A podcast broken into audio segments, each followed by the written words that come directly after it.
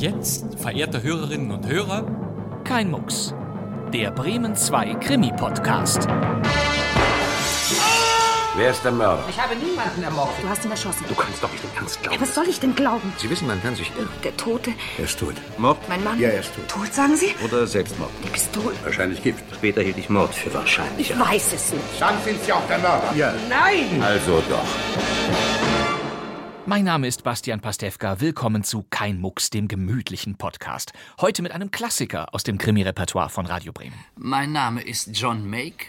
Seit Jahren komme ich jeden Nachmittag hierher. Ein Wiederhören mit Manfred Steffen. Und den kennen Sie noch? Es gibt höchst gefährliche Tote, Madame. Aus unserem Hörspiel Ein höchst gefährlicher Toter. Und aus dem stammt auch unser alberner Running Gag. Warum fahren Sie nicht nach Hause? Ja, 1960 entstand das nun folgende Krimi-Hörspiel und Manfred Steffen war zu dieser Zeit bereits eine sehr bekannte Stimme in Radioproduktionen von NDR und Radio Bremen. Ihm zur Seite stehen Giselher Schweizer Worum es jetzt lediglich geht, ist die Frage, was soll ich tun? Was ist recht, was ist richtig? und außerdem Walter Bäumer. Wenn du die Sache verschweigst, Harry, dann machst du dich selbst schuldig. Strafentscheid. So lautet der passende Titel des folgenden Hörspiels von Michael Brett. Die Regie hat Günther Siebert.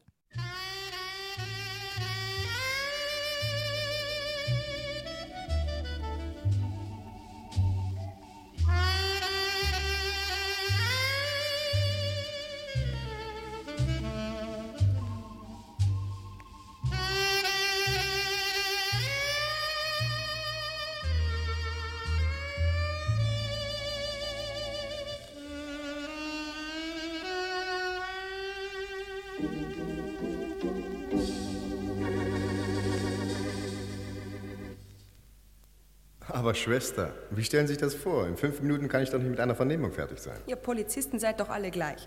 Selbst wenn der Patient im Sterben liegt. Euch kümmert nur, wie viel er noch zu Protokoll geben Na, kann. na, na, na, na, Schwester. Fünf Minuten, hat der Doktor gesagt. Und ja, keine Aufregung. Kommen Sie. Hier herum. Und das ist alles ganz schön und gut von Ihrem Standpunkt aus. Aber mir sitzt mein Inspektor im Nacken. Dem geht sowieso alles zu langsam. Der sollte lieber froh sein, dass sein Zeuge überhaupt noch lebt. Sehr schwach ist er noch, Mr. Letch. Wird aber durchkommen, oder? Wenn Sie es fertigbringen, schonend genug mit ihm umzugehen, Ich will ja bloß Antwort auf ein paar ganz einfache Fragen. sagen Sie. Bitte, hier hinein.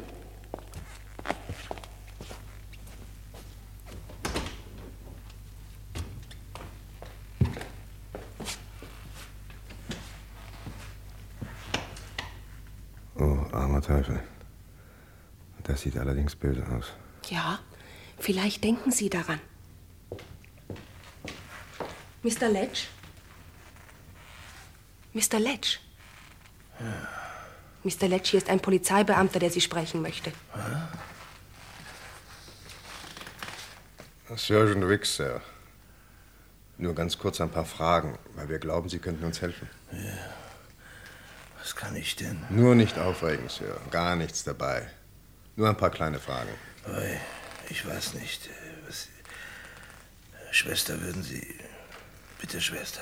Ich möchte lieber nicht, Nur Schwester. Ruhe, Sir. Gar nichts dabei, gar nichts. Reine Routinesache, bestimmt. Aber wir brauchen Auskunft von Ihnen in einem Fall, an dem wir eben arbeiten. Ein Fall. Also zunächst, Sir, was wissen Sie über einen Mann namens John Mack? John Make? Ah, Sie kennen den Namen. Nein. Nein, ich kenne ihn nicht. Aber das klang doch eben. Ich, ich kenne ihn nicht, sage ich Ihnen. Ich habe Ihnen doch gesagt, ich, ich kenne ihn nicht. Wie Sie wünschen, Sir. Nur, wenn ich Ihnen raten darf. Was soll denn das überhaupt mit mir zu tun haben? Ich bin nie einem Mann dieses Namens begegnet. Ich fürchte, Sie sprechen nicht die Wahrheit, Sir. Die Karte wurde in Ihrem Besitz gefunden. Was? Ich, ich kann nicht richtig sehen hier mit diesem Verband. Eine Visitenkarte. Und darauf steht Joan Make. Darunter Adresse und Telefonnummer.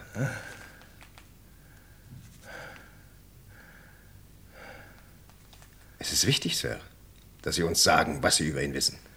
Wieso, wenn, wenn Sie seine Adresse schon haben, dann fragen Sie ihn nicht selber, warum fragen Sie denn mich? Sie kennen ihn also? Ich, äh, ja, ich, ich habe ihn mal gesehen. Gesehen? Wann, Sir? Das weiß ich nicht mehr. Na, sagen Sie, Sir. Ich weiß nichts über ihn, mehr habe ich nicht zu sagen. Lassen Sie mich doch in Ruhe. Wenn Sie mir wenigstens erklären wollen. Nein, lassen Sie mich in Ruhe. Ich weiß nichts, ich weiß überhaupt nichts mehr. Sch- Schwester, Schon gut, Mr. Ledge. Regen Sie sich nicht auf. Sie haben nichts zu fürchten. Schwester, schicken Sie ihn fort. Ich, ich werde darüber nachdenken, aber jetzt soll er fortgehen, Schwester. bitte. Gleich, gleich, ja. Tut mir leid, Sergeant. Mehr ist heute nicht möglich. Tja, dann muss ich eben ein anderes Mal wiederkommen. Nur bitte, denken Sie darüber nach, Sir. Herausbringen tun wir es ja doch letzten Endes. Sie können es uns bloß erleichtern. Mehr wollen wir gar nicht. Später vielleicht. Natürlich, ganz verständlich, Sir. Lassen Sie mich rufen, wann immer es Ihnen passt. Sergeant, Sir? haben Sie ihn geholt? Sie meinen, ob wir ihn verhaftet haben? Ja. Weswegen, Sir? Halt. Nicht wieder anfangen jetzt. Ich habe gesagt, Schluss für heute. Schon, Schwester, aber Sie sehen doch. Wollen Sie gehen, Sergeant, oder muss ich den Doktor zur Unterstützung holen? Na, schön. Dann auf bald, Mr. Ledge. Und gute Besserung.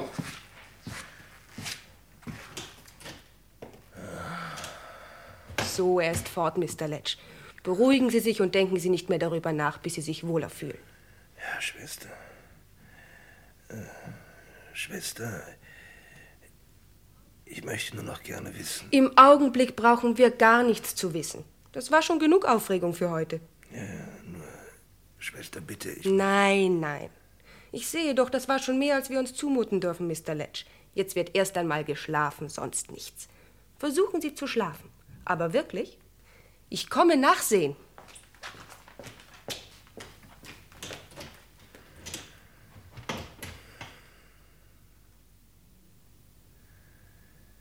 Wie viel die wohl wissen. Wenn er mir bloß gesagt hätte, ob sie ihn verhaftet haben.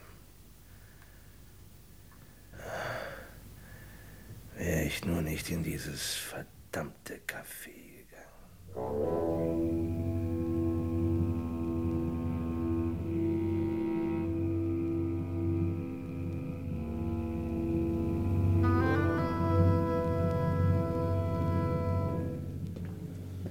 Erlauben Sie, dass ich mich zu Ihnen setze? Bitte, natürlich. Danke sehr.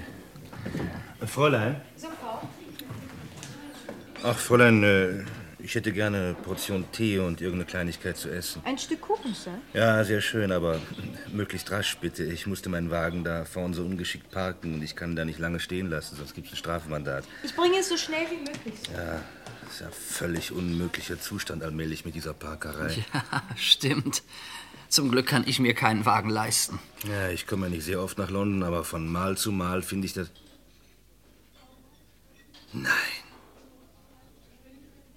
Peter Marx. Wie bitte? Nein, das ist doch nicht möglich. Ich weiß nicht was. Nach all den Jahren. Sie? Aber bitte sprechen Sie doch leiser. Die Leute schauen schon alle zu uns her. Ich, ich kann mich ja gar nicht fassen. Ich, ich dachte. Ich dachte, Sie sind längst tot. Ich fürchte, Sie irren sich. Mein Name ist John Make und ich wüsste nicht, dass ich Sie je gesehen hätte. Fräulein, kann ich bitte die Rechnung haben? Sofort, Mr. Make. Ich muss nur noch die Dame dort bedienen. Mr. Make? So heiße ich. Sie hörten es ja auch von der Kellnerin. Seit Jahren komme ich jeden Nachmittag hierher. Schon möglich, aber vor zehn Jahren hießen Sie Peter Marx. Ich kann nur wiederholen, hier muss irgendein Irrtum vorliegen. Und warum sind Sie plötzlich so blass geworden? Äh, wirklich? Mir ist nicht klar. Sie sind Peter Marx, natürlich wegen Mordes von der Polizei gesucht. Ich dürfte es ja wohl wissen. Meine Cousine war es ja immerhin, die Sie umgebracht haben. Vielleicht erinnern Sie sich. Sie haben sich zwar verändert in den zehn Jahren, aber erkannt habe ich Sie doch und Sie kennen mich auch. Oder? Ja. Ich kenne Sie. Also, so weit wären wir ja wenigstens. Was gedenken Sie jetzt zu tun? Ja, was tut man denn, wenn man auf einen Mörder stößt, der sich zehn Jahre lang dem Arm der Gerechtigkeit entzogen hat? Könnten wir die Situation vielleicht von etwas weniger melodramatischer Warte aus besprechen? Oh, bitte. Aber da soll sich einer nicht aufregen. Völlig verständlich. Sie hingegen lässt das recht kühl, wie mir scheint. Alles andere hätte wohl wenig Zweck. Sie wollten Ihre Rechnung, Mr. Make? Danke, Millie. Wie geht's zu Hause, Mr. Make? Alles gesund? Alles in Ordnung, danke. Ihren Kleinen haben Sie jetzt schon lange nicht mehr mitgebracht. Was macht der denn? du liebe Zeit, habe ich gelacht das letzte Mal. Was der alles vorbringt. Wirklich, wo Sie es nur immer aufschnappen. Ja, Madame, ich komme. Sie scheinen ja persona grata hier. Ich arbeite in einem Büro in der Nähe, bin alter Stammgast. Ja, jetzt wohl bald nicht mehr. Oder? Was beabsichtigen Sie? Wollen Sie mich sofort der Polizei aushändigen oder erst noch Tee trinken und Kuchen essen? Hm. Tut mir leid, das war ein ziemlich kümmerlicher Witz. Ich weiß ja nicht, was Sie im Schilde führen, aber wenn Sie glauben, Sie kämen mir davon. Davon? Wie denn? Mich kennt hier jeder. Die Kellnerin weiß, wo ich arbeite. Und dass ich ein zweites Mal verschwinden könnte, bezweifle ich. Vor ein paar Jahren noch hätte ich es vielleicht versucht. Jetzt nicht mehr. Es ist merkwürdig, wissen Sie. Jahrelang habe ich in Angst vor dieser Begegnung gelebt. Allmählich aber fing ich an, es zu vergessen. Es kommt Ihnen sicher seltsam vor, aber es ist wahr. Schon eine ganze Zeit lang fühle ich mich jetzt eigentlich sicher. Reinste Ironie, was? Ja. Noch dazu, da ich nur alle Jubeljahre mal nach London komme.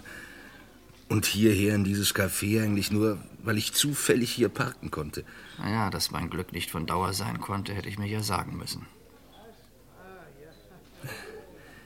Es ist mir unvorstellbar, wie Sie es fertiggebracht haben, dass man Ihnen nicht auf die Spur kam. Vielleicht, weil ich mir gar nicht viel Mühe gab, es zu verhindern. Schön, ja, ich ließ mir einen Schnurrbart wachsen, ich ging nach London, ich änderte meinen Namen. Aber ich hielt mich nie versteckt. Ich habe nie versucht, etwa ins Ausland zu fliehen. Ich lebte einfach weiter, mehr oder weniger normal. Es war mir auch ziemlich gleichgültig damals, ob ich geschnappt würde oder nicht. Vielleicht passierte es deshalb nicht. Aber um Himmels Willen, Mann, wie können Sie so ruhig darüber sprechen? Empfinden Sie denn gar keine Reue über Ihre Tat? Nicht mehr. Nein. Das hört mal auf. Zehn Jahre kann man nicht immer weiter von Reue gequält leben. Und zudem, was hilft es? Wir tun, was wir tun müssen. Wie Sie hier sitzen können und darüber reden, als sei das alles gar nichts. Viel Zeit ist darüber hingegangen. Inzwischen bin ich dick und ältlich geworden. Ich habe viel durchgemacht. Jetzt hat sich der Sturm gelegt. Der junge Mann, der so besessen verliebt war in ihre Cousine, dass er sie heiratete und nichts darauf gab, was für ein Mensch sie war, der später verrückt vor Leiden und Eifersucht diese Frau tötete. Dieser Mann ist schon lange tot. Manchmal kann ich mir selbst nicht mehr vorstellen, dass ich es war. Meine, es müsste ein Roman sein, den ich einmal gelesen habe. Das war es aber nicht. Nein. Wenn Sie nur wenigstens eine Spur von Reue zeigten. Aber wir wollen uns doch nichts vormachen. Aber verdammt nochmal, Sie haben sie doch schließlich umgebracht. Ich war ein Narr. Ich hätte es einem anderen überlassen sollen, sie umzubringen. Früher oder später, irgendeiner hätte es doch getan. Aber das Maß war eben voll bei mir. Vielleicht, wenn ich das letzte Glas Schnaps damals nicht getrunken hätte, wenn sie nicht ausgerechnet in dem Augenblick damit gekommen wäre, mich mit ihrer neuesten Affäre zu verhöhnen. Aber was soll das? Sie kannten sie ja. Besser wahrscheinlich als ich. Ja. ja. Sie war ein Teufel. Das wusste jeder. Und jeder hatte auch Mitleid mit ihnen. Aber selbst dann. Stimmt, stimmt, das ist mir alles klar. Was werden Sie jetzt tun? Ja, natürlich werde ich. Was? Äh, ich weiß nicht was. Heißt das. Es heißt, dass ich es nicht weiß. Sonst nichts. Hm. Ich muss erst darüber nachdenken. Ich finde, man kann nicht so. Ja, es ist eine schwere Entscheidung für Sie. Ich kannte sie, wie sie war. Ich weiß auch, wie sie sie behandelt hat. Was es für Sie kompliziert macht. Wüssten Sie nichts von den Tatsachen, dann wäre der Entschluss einfach. Aber nichts rechtfertigt einen Mord. Sicher, ich gebe zu, Sie haben das Menschenmögliche getan. Und nicht nur einmal. Ich gehe sogar so weit zuzugeben, dass eine Frau wie Sie besser tot ist. Aber trotzdem. Trotzdem bin ich ein Mörder und sollte der Strafe nicht entgehen. Tja, das liegt nun bei Ihnen. Ich werde nicht versuchen, noch einmal davon zu kommen. Das sagte ich ja schon. Einmal, weil das jetzt sowieso ziemlich hoffnungslos wäre. Vor allem aber aus einem wichtigeren Grund. Sie haben ja eben gehört, ich bin wieder verheiratet. Sehr glücklich. Ich habe zwei Kinder, einen kleinen Jungen und ein Mädchen. Und die zwei, die halten große Stücke von mir. Verbrecherjagd, Steckbriefe, Tag für Tag Bilder und alle Einzelheiten in den Zeitungen, das möchte ich Ihnen und meiner Frau ersparen. Wenn Sie mich schon verlieren müssen, soll es schnell gehen und so sang- und klanglos wie möglich. Sie haben verdammt ruhige Nerven. Hätten Sie die mal vor zehn Jahren gehabt. Sterben wollte sie bestimmt nicht. Nein. Aber hat sie etwas davon, wenn auch ich jetzt sterbe? Darum geht es nicht. Sie können es mir nicht verübeln, wenn ich versuche, meine Argumente vorzubringen. Ich muss nachdenken. Bitte? Nehmen Sie sich so viel Zeit dazu, wie Sie nur wollen. Der Himmel weiß, ich will mich nicht eher umbringen, als es sein muss. Umbringen? Ich hoffe, Sie hätten nichts dagegen, wenn ich diesen Weg nehme, statt des gesetzlich vorgeschriebenen. Aber das ist ja unerträglich. Damit machen Sie ja praktisch mich zu Ihrem Henker. Ich fürchte, das sind Sie. Genau das. Und nicht ich hätte Sie dazu gemacht. Sie würden sich also umbringen? Jederzeit. Wenn es sein muss. Großer Gott. Tut mir leid, aber das ist die Situation. Der können Sie nun nicht mehr ausweichen. Die Polizei anzurufen und ihr zu sagen, wo ich zu finden bin, dazu gehört nicht viel. Das wäre ja auch nur der Anfang. Aber Sie müssen schon darüber hinaus entscheiden, ob Sie die Verantwortung tragen wollen. Für das, was unweigerlich folgen wird. Die Verantwortung tragen Sie, nicht ich. Sie waren es ja immerhin, der Sie umgebracht hat. Gewiss. Und alle Argumente, die es gibt, sprechen für Sie. Trotzdem ist es mir ernst mit dem, was ich sage. Falls Sie die Polizei benachrichtigen, erschieße ich mich. Das erschüttert Sie etwas, ich sehe es. Verständlicherweise. ja, nicht wahr? Wenn die netten alten Damen, die hier um uns herum ihren Tee trinken, diese Unterhaltung mithören könnten. Das ist ja gespenstisch. Ich weiß nicht mehr, was ich sagen soll. Sie müssen tun, was Sie für richtig halten. Ach, ich kann doch so etwas nicht einfach aus dem Handgelenk heraus entscheiden. Natürlich nicht. Hier, ich gebe Ihnen meine Karte. Die Telefonnummer steht auch darauf. Rufen Sie mich an, wenn Sie zu einem Entschluss gekommen Wie sind. können Sie nur so reden? Aber man muss auf dem Boden der Tatsachen bleiben. Auch in solcher Lage. Ja, und jetzt, auch wenn dies wie Hohn klingt, wenn ich nicht bald wieder an meinem Schreibtisch sitze, wird mein Chef unangenehm. Ich möchte meine Stellung nicht verlieren. Ihre Stellung? Ja. Sie könnten ja beschließen, mich leben zu lassen. Und in dem Fall möchte ich gern die Stellung behalten, die ich nun einmal habe. Ist zwar nichts Großartiges, aber jetzt bin ich einmal daran gewöhnt. Ich weiß einfach nicht, was ich mit Ihnen anfangen soll. Das gibt mir Hoffnung. Kommen Sie doch ein wenig zu uns heute Abend. Ich möchte gern, dass Sie meine Frau kennenlernen. Nein. Nein, das könnte ich wirklich nicht. Aber warum nicht? Vielleicht hilft es Ihnen, sich klar zu werden. Nein, nein. Wir wohnen in Kreuden. Mit dem Wagen ist das für Sie knappe 40 Minuten. Nein, es, es tut mir leid, aber. Und das müssen Sie mir ja lassen. Ich bestreite nichts. Ich bitte um nichts, außer um dies. Ja. Ich muss mir's überlegen. Vielleicht. Ich weiß noch nicht. Äh, Jedenfalls hier ist die Karte. Für den Fall, dass Sie doch noch kommen. Ich hoffe es sehr. Ich kann nichts versprechen. Trotzdem hoffe ich darauf. Äh, Übrigens, in welchem Hotel wohnen Sie? Im Adelphi. Äh. Warum wollen Sie das wissen? Och, ähm, vielleicht wird es nötig sein, dass ich Sie erreichen kann. Inzwischen dann. Au revoir.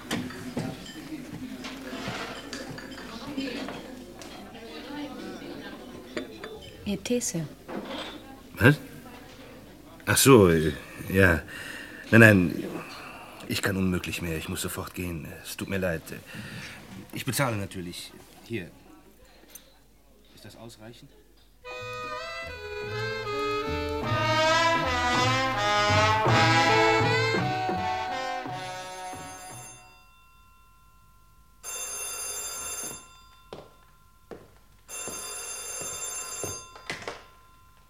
Ja? Mr. Ledge? Ja? Hier ist John Make. Ach so. Kommen Sie heute Abend zu uns? Ich weiß noch nicht. Ich habe noch nicht darüber nachgedacht. Und dann. äh, Ich fahre morgen schon sehr früh zurück. Viel Zeit würde es Sie ja nicht kosten. Ja, ich kann es noch nicht sicher sagen. Haben Sie irgendjemanden gegenüber schon etwa... Nein, das. heißt aber nicht, dass ich es nicht tun werde. Nein, nein. Aber solange das Gericht tagt, hat der Angeklagte immerhin noch die Chance, dass ihm der Kopf gelassen wird. Wenn Sie nur nicht immer scherzen wollten. Verzeihung. Ich fürchte, nur so halte ich mir die nackte Angst vom Leibe. Letsch, ich flehe Sie an, kommen Sie zu einem Entschluss. So oder so. Geben Sie mir noch ein paar Stunden Zeit. Ja. Ich muss einhängen. Eben kommt meine Frau.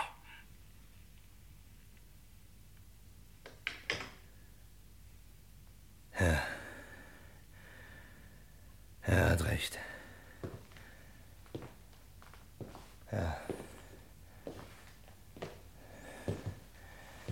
Nein, äh, so geht das nicht weiter. Ja.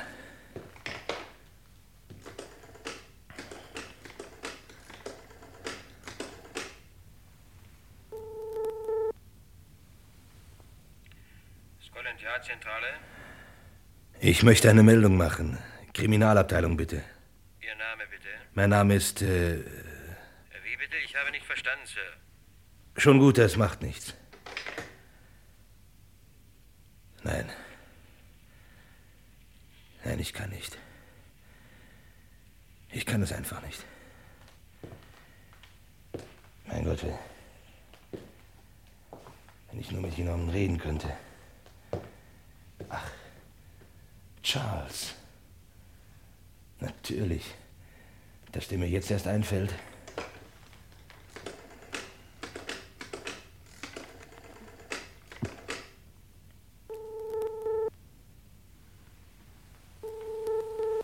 Hallo?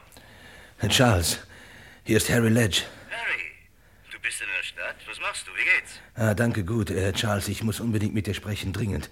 Ich brauche deinen Rat. Oh, mein Alter, du bist ja ganz aufgeregt. Was ist denn los? Ah, das kann ich dir jetzt so am Telefon nicht auseinandersetzen. Äh, Kann ich zu dir kommen? Jetzt? Mein Wagen steht vor der Tür. In einer halben Stunde könnte ich bei dir sein. Oh, natürlich, gern. Ich danke dir schön, Charles. Ja, ich werde jedenfalls schon mal einen Drink für dich zurechtmachen. Das scheint mir nötig zu sein. Du siehst, Charles, ich muss einfach zu einer Entscheidung kommen, so oder so. Was tue ich? Gehe ich zur Polizei oder lasse ich ihn davonkommen? Da du mir ja nicht sagen willst, wie dieser Knabe heißt. Nein, aber aus dem, was ich dir gesagt habe, weißt du genug, um die Situation zu beurteilen. Also schön. Dann nehmen wir es als hypothetischen Fall. Was sollst du machen? Ich bin kein Jurist, aber meinem Gefühl nach, wenn du die Sache verschweigst, Harry, dann machst du dich selbst schuldig. Ach, das ist ja im Augenblick Nebensache. Worum es jetzt lediglich geht, ist die Frage, was soll ich tun? Ich, ein gewöhnlicher Mensch, dem plötzlich das Leben eines anderen Menschen in die Hand gegeben ist. Was ist recht, was ist richtig? Ich sag dir, es macht mich noch verrückt. Hm, Sei doch erst mal ruhig. Hier, trink noch ein.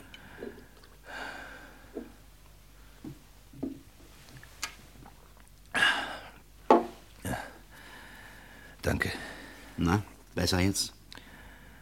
Ja, vielleicht.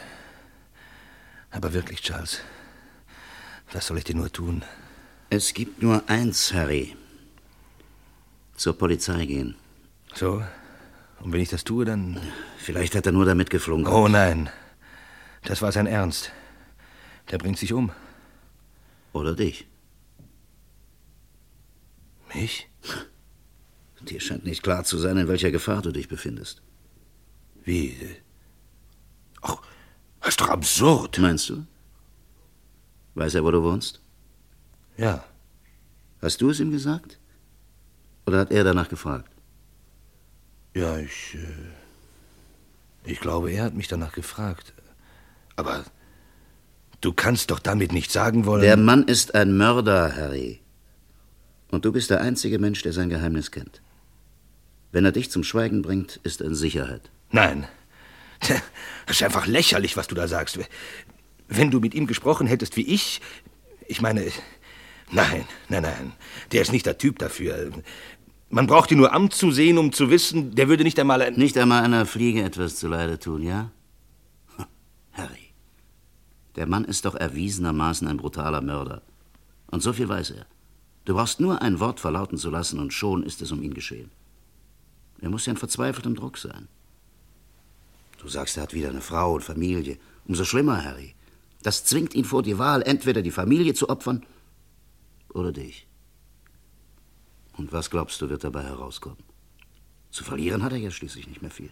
Und warum sollte er das riskieren, wenn er weiß, ich lasse ihn vielleicht in Ruhe? Weil er sich darauf nicht verlassen kann.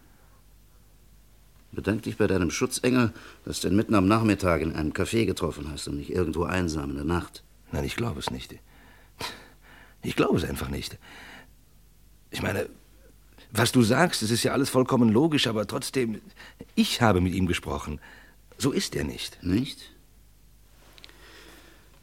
Jetzt hör mir einmal zu, Harry. Angenommen, du beschließt, deinen Mund zu halten. Wie kann er je sicher sein, dass du dich nicht nächste Woche oder nächsten Monat oder meinetwegen im nächsten Jahr anders besinnst? Dass du nicht einmal rein aus Versehen ein unvorsichtiges Wort fallen lässt oder dich mit jemandem besprichst, na, wie mit mir heute Abend. Ich habe seinen Namen nicht erwähnt. Oh, Harry, was meinst du, wie lange ich brauchte, um den herauszubekommen? Wie vielen Mördern kannst du schon begegnen, die einmal direkt in deinem Leben eine Rolle spielten? Hätte ich dich vor zehn Jahren schon gekannt, wüsste ich ganz bestimmt längst Bescheid. Jedenfalls weiß er das alles und mehr. Und damit wird sein Leben von jetzt ab unerträglich. Angst und Qual, sonst nichts. Und eines Tages ist eine Explosion unvermeidbar. Dann möchte ich nicht in deiner Haut stecken. Er hat einen Menschen getötet. Das Gleiche kann er wieder tun. Das. Das ist wirklich deine Überzeugung? Das ist meine volle Überzeugung. Ja. Vielleicht hast du recht. Und jedenfalls ist es nicht deine Sache zu entscheiden, ob ein Mörder frei ausgehen soll oder nicht. Das ist Sache der Justiz. Der arme Teufel. Du wirst es also tun. Du meldest es der Polizei. Ja. Ich glaube ja. Also dann lieber gleich. Komm, ich verbinde dich. Nein, äh, warte. Aber mein lieber Freund. Noch nicht. Du hast aber doch eben noch gesagt. Ich weiß, ich weiß.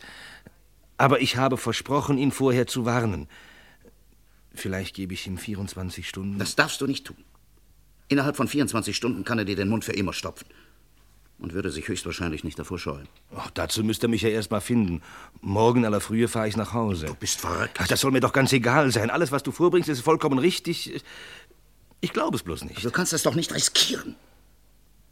Du redest die ganze Zeit von seiner Frau und seinen Kindern. Ich bitte dich, hast du etwa nicht selbst deine Familie? Seine Chance muss ich ihm geben. Tät ich das nicht, ich würde ja nie wieder Frieden finden. Dann tu doch, was du für richtig hältst. Aber ich habe dich gewarnt. Ja, es tut mir leid, Charles.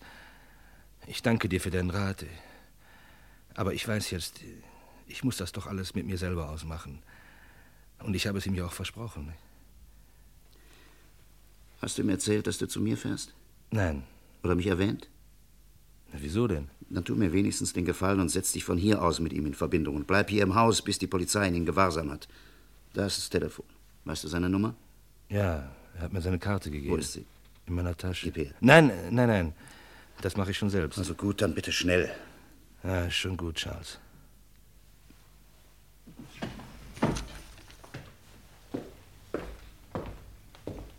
Ja, ich, ich weiß, es ist scheußlich für dich.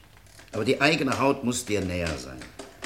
Wie soll ich es ihm denn nur beibringen? Ja, sag's ihm ganz offen. Wenn du herumschleichst um den Brei, dann hilfst ihm auch nicht. Sag einfach, es täte dir leid, aber nach sorgfältiger Überlegung. Psst, still. Hallo? Äh, könnte ich äh, Mr. Make sprechen, bitte? Mein Name ist Smith. Tut mir leid, Mr. Smith, aber mein Mann ist ausgegangen. Kann ich ihm etwas ausrichten? Ach nein, äh, eigentlich nicht. Äh, wann erwarten Sie ihn denn zurück? Oh, ich bin nicht sicher, wann er zurückkommt. Er hatte ursprünglich nicht vor, noch einmal fortzugehen, aber er traf zufällig einen alten Freund in der Stadt heute Nachmittag und den wollte er noch einmal sehen. Er hat Ihnen nicht gesagt, wo? Nein, äh, in einem Hotel, glaube ich. Ja, dann. Äh, vielen Dank. Wollen Sie Ihre Nummer hinterlassen? Nein, nein. Es ist, es ist gar nicht so wichtig. Äh, Guten Abend. Na? Ich glaube, der ist äh, in mein Hotel gegangen. Siehst du? Was habe ich dir gesagt? Wirst du jetzt die Polizei benachrichtigen? Du, äh, das war deine Frau. Hast du gehört, was ich sagte? Wie sie wohl ist? Die Stimme klang so. so sympathisch. Harry, du bist völlig von Sinnen. Ach, überleg doch nur, was es für sie bedeuten würde. Stell dir das doch mal vor. Sie hat ihn damals nicht einmal gekannt. Sie wird es überhaupt nicht glauben können, dass der Mann, mit dem sie glücklich lebte. Jetzt geht mir aber gleich die Geduld aus mit dir. Hör zu, Harry. Halt! Halt, wo willst du denn hin? Zurück in mein Hotel. Aber wenn er doch dort ist. Ich muss erst wissen. Wissen was? Warum er dorthin gegangen ist. Vielleicht will er mich nur bewegen. Idiot, du! Du glaubst doch nicht, dass du ihn im Hotel vorfindest. Der liegt ja hübsch versteckt irgendwo auf der Lauer. Oder meinst du etwa, er marschierte beim Portier an, fragt nach dir und hinterlässt womöglich seinen Namen? Das können wir ja feststellen. Was bedeutet das? Ich rufe das Hotel an. Ach, du verschwendest nur Zeit. Abwarten. Wozu kamst du eigentlich überhaupt her, mich um Rat zu fragen? Adelphi Hotel? Ja, hier spricht Mr. Ledge. Ja, bitte, Sir. Äh, können Sie mir sagen, ob jemand nach mir gefragt hat? Ich werde mich beim Empfang erkundigen, Sir. Einen Augenblick, bitte. Was sagt er? Er will sich erkundigen. Hallo, Sir. Ja? Ja, Sir, ein Herr wartet auf Sie, ein Mr. Make. Ach, Sir? wo ist er jetzt? In der Bar, Sir. Soll ich ihn ans Telefon bitten? Nein, nein, danke. Aber lassen Sie ihn verständigen. Ich bitte ihn zu warten. Ich komme gleich zurück. Sehr wohl, Sir. Na, wenn du dich absolut zum Narren machen willst, dann kann ich dich wohl nicht dran hindern. Aber jedenfalls fahre ich mit dir. Nein, Charles. Nein, das möchte ich lieber nicht. Aber ich bitte dich. Nein, Charles, danke. Und nochmals, äh, Dank für deine Hilfe. Ich werde von mir hören lassen.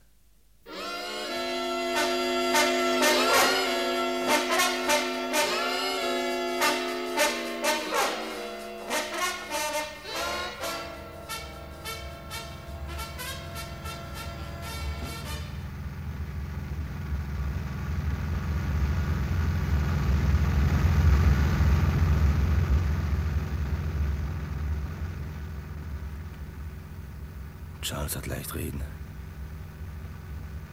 Ich bin derjenige, der ihn in den Tod schicken würde. Die Stimme seiner Frau klang sympathisch. So ruhig und angenehm.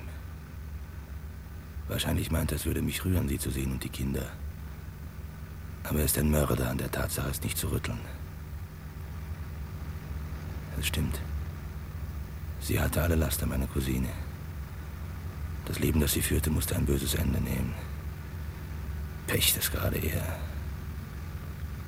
Aber nein, es entschuldigt nichts. Nichts entschuldigt einen Mord. Nichts. Charles recht hat. Dass er verzweifelt sein muss. Er stimmt ja auch. Ich bin der Einzige, der. Aber er scheint mir einfach nicht der Typ zu sein. Er war resigniert, ja. Ruhiger als ich. Sogar Witze konnte er darüber machen. Klägliche zwar. Naja, was kann er schon machen an einem Ort wie der Bar im Adelphi? Eine Pistole aus der Tasche ziehen und mich erschießen? Nein. Aber Charles meinte später. Dann vielleicht, wenn ich am wenigsten darauf gefasst bin. Dann. Oh, verdammt nochmal. Ich will nicht mehr daran denken. Ich will jetzt einfach nicht mehr darüber nachdenken, bis ich ihn sehe und mit ihm sprechen kann. Angenommen, ich hinterlege einen versiegelten Brief bei meinem Anwalt, in dem ich die ganze Geschichte festhalte und der geöffnet werden soll, falls mir irgendetwas zustößt. Wenn er das wüsste, dann würde er es nicht wagen, mich anzurühren. Aber er. Würde es ihm genügen? Nein. Kann's ja gar nicht. Denn wenn ich stürbe oder einen Unfall hätte, was ja nur jeden Tag passieren kann, schon wäre er gefasst. Nein. Aber ein Ausweg. Es muss einen Ausweg geben.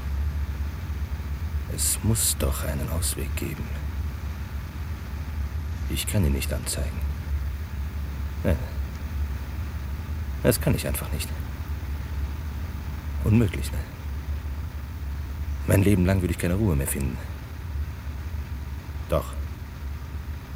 Ja. Ja, ich riskiere es. Ich riskiere es einfach. Charles wird ja sagen, ich sei ein Narr, aber soll er doch. Ich, äh,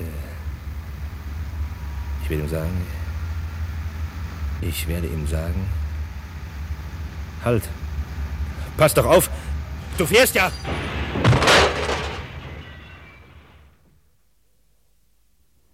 Nein, bestimmt. Er ist auf der falschen Seite gefahren. Muss eingeschlafen sein oder sowas. Um ein Haar hätte es mich auch erwischt. Also nur mal mit der Ruhe, Sir. Sie können es ja noch an den Reifenspuren sehen. Da, hier. Im letzten Moment ist er noch auf die andere Seite gebogen. Und mindestens 100 hat er. Ja, schon gut, schon gut, Sir. Beruhigen Sie sich. Wir werden gleich alles feststellen. Ist er tot? Nee. Sieht aber böse aus. Also sowas habe ich noch nie gesehen. Was der sich bloß gedacht hat? Ah, da ist ja der Krankenwagen. Hoffentlich nicht schon zu spät. Er hat scheußlich viel Blut verloren. Also das möchte ich wissen. Wo der seine Gedanken hatte?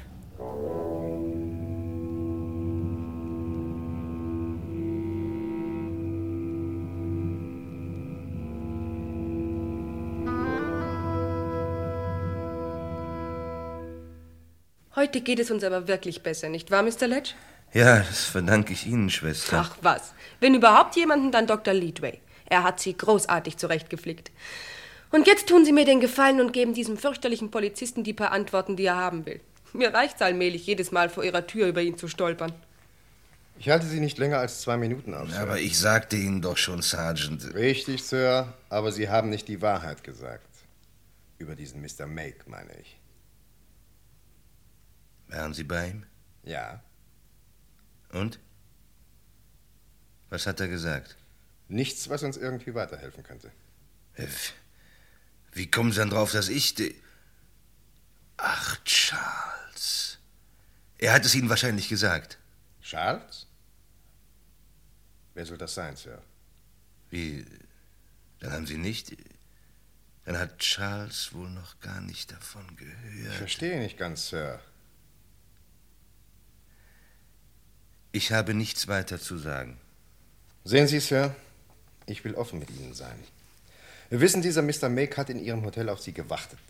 An dem Abend, an dem Sie Ihren Unfall hatten. In geschäftlicher Angelegenheit auf Sie gewartet. Ja, das ist ganz richtig. Und worüber wir eine Erklärung von Ihnen möchten, Sir, das ist folgendes. Nach Ihrem Unfall gingen wir in Ihr Hotel, um uns nach Ihren Angehörigen zu erkundigen. Und da sagte man uns, ein Mr. Make warte auf Sie in der Bar. Natürlich wollten wir ihn gleich sprechen. Aber so wie er uns auf sich zukommen sah, ließ er sein Glas fallen und rannte davon. Ah. Wir natürlich hinter ihm her, bis aufs Dach hinauf. Wir haben ihm zugerufen. Wir haben unser Bestes getan, ihn zurückzuhalten. Aber als wir ihn dann auf der Straße fanden, war er schon tot. Armer Teufel. Warum er das tat, dafür finden wir eben nicht den geringsten Anhaltspunkt. Im Hotel weiß man von nichts, seine Frau weiß nichts, sein Chef nicht. Unsere ganze Hoffnung ist jetzt nur noch, dass Sie etwas zur Aufklärung beitragen können, Mr. Ledge. Sie haben ihn doch gekannt. Sie waren doch verabredet mit ihm an dem Abend. Bitte antworten Sie doch, Mr. Ledge.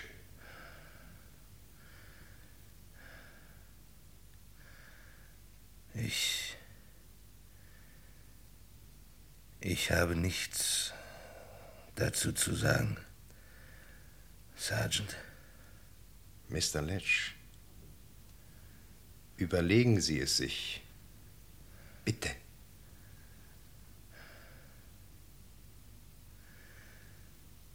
Bedauere, Inspektor.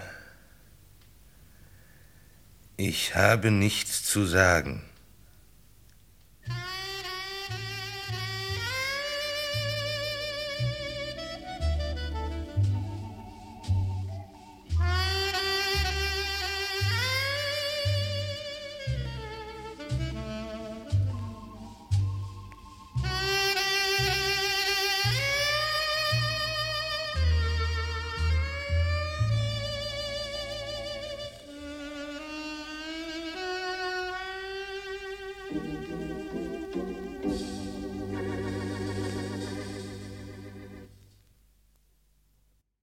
»75 Jahre Radio Bremen«, das war Strafentscheid von Michael Brett. Es spielten Harry Letch, Giselher Schweizer, John Make, Manfred Steffen, Sergeant, Eberhard von Gagan, Krankenschwester, Ursula Sieg, Charles, Walter Bäumer, Mrs. Make, Gudrun Daube, Kellnerin Renate Bopp sowie Sieghold Schröder, Heinz Fricke und Karl-Maria Willecke. Die Regie hatte Günter Siebert und dieses Hörspiel hatte am 12. Januar 1960 Premiere bei Radio Bremen. Es lief das Band mit der Nummer KA 1491. In unserer nächsten Podcast-Folge reisen wir nochmal zwei weitere Jahre zurück. Es handelt sich um den Fall Gordon. Und es wird wieder einmal um einen kauzigen Detective gehen. Diesmal nicht gespielt von Günter Neuze, den wir bei dieser Jobbeschreibung erwarten würden. Nein, sondern von Herbert A.E. Böhme. Ich möchte bitten, den Fall Gordon einem Kollegen zu übertragen. Was? Weil ich seit Wochen an einem Punkt angelangt bin, den ich offenbar nicht überwinden kann. Ach, Collins. Kommissar Collins ist der dienstälteste Inspektor unserer Krimi-Auswahl, denn er steht kurz vor seiner Pensionierung. In spätestens vier Wochen von Hermann Kort, ein wunderbar gespieltes Stück und eines der ältesten aus dem Archiv, nämlich von 1958.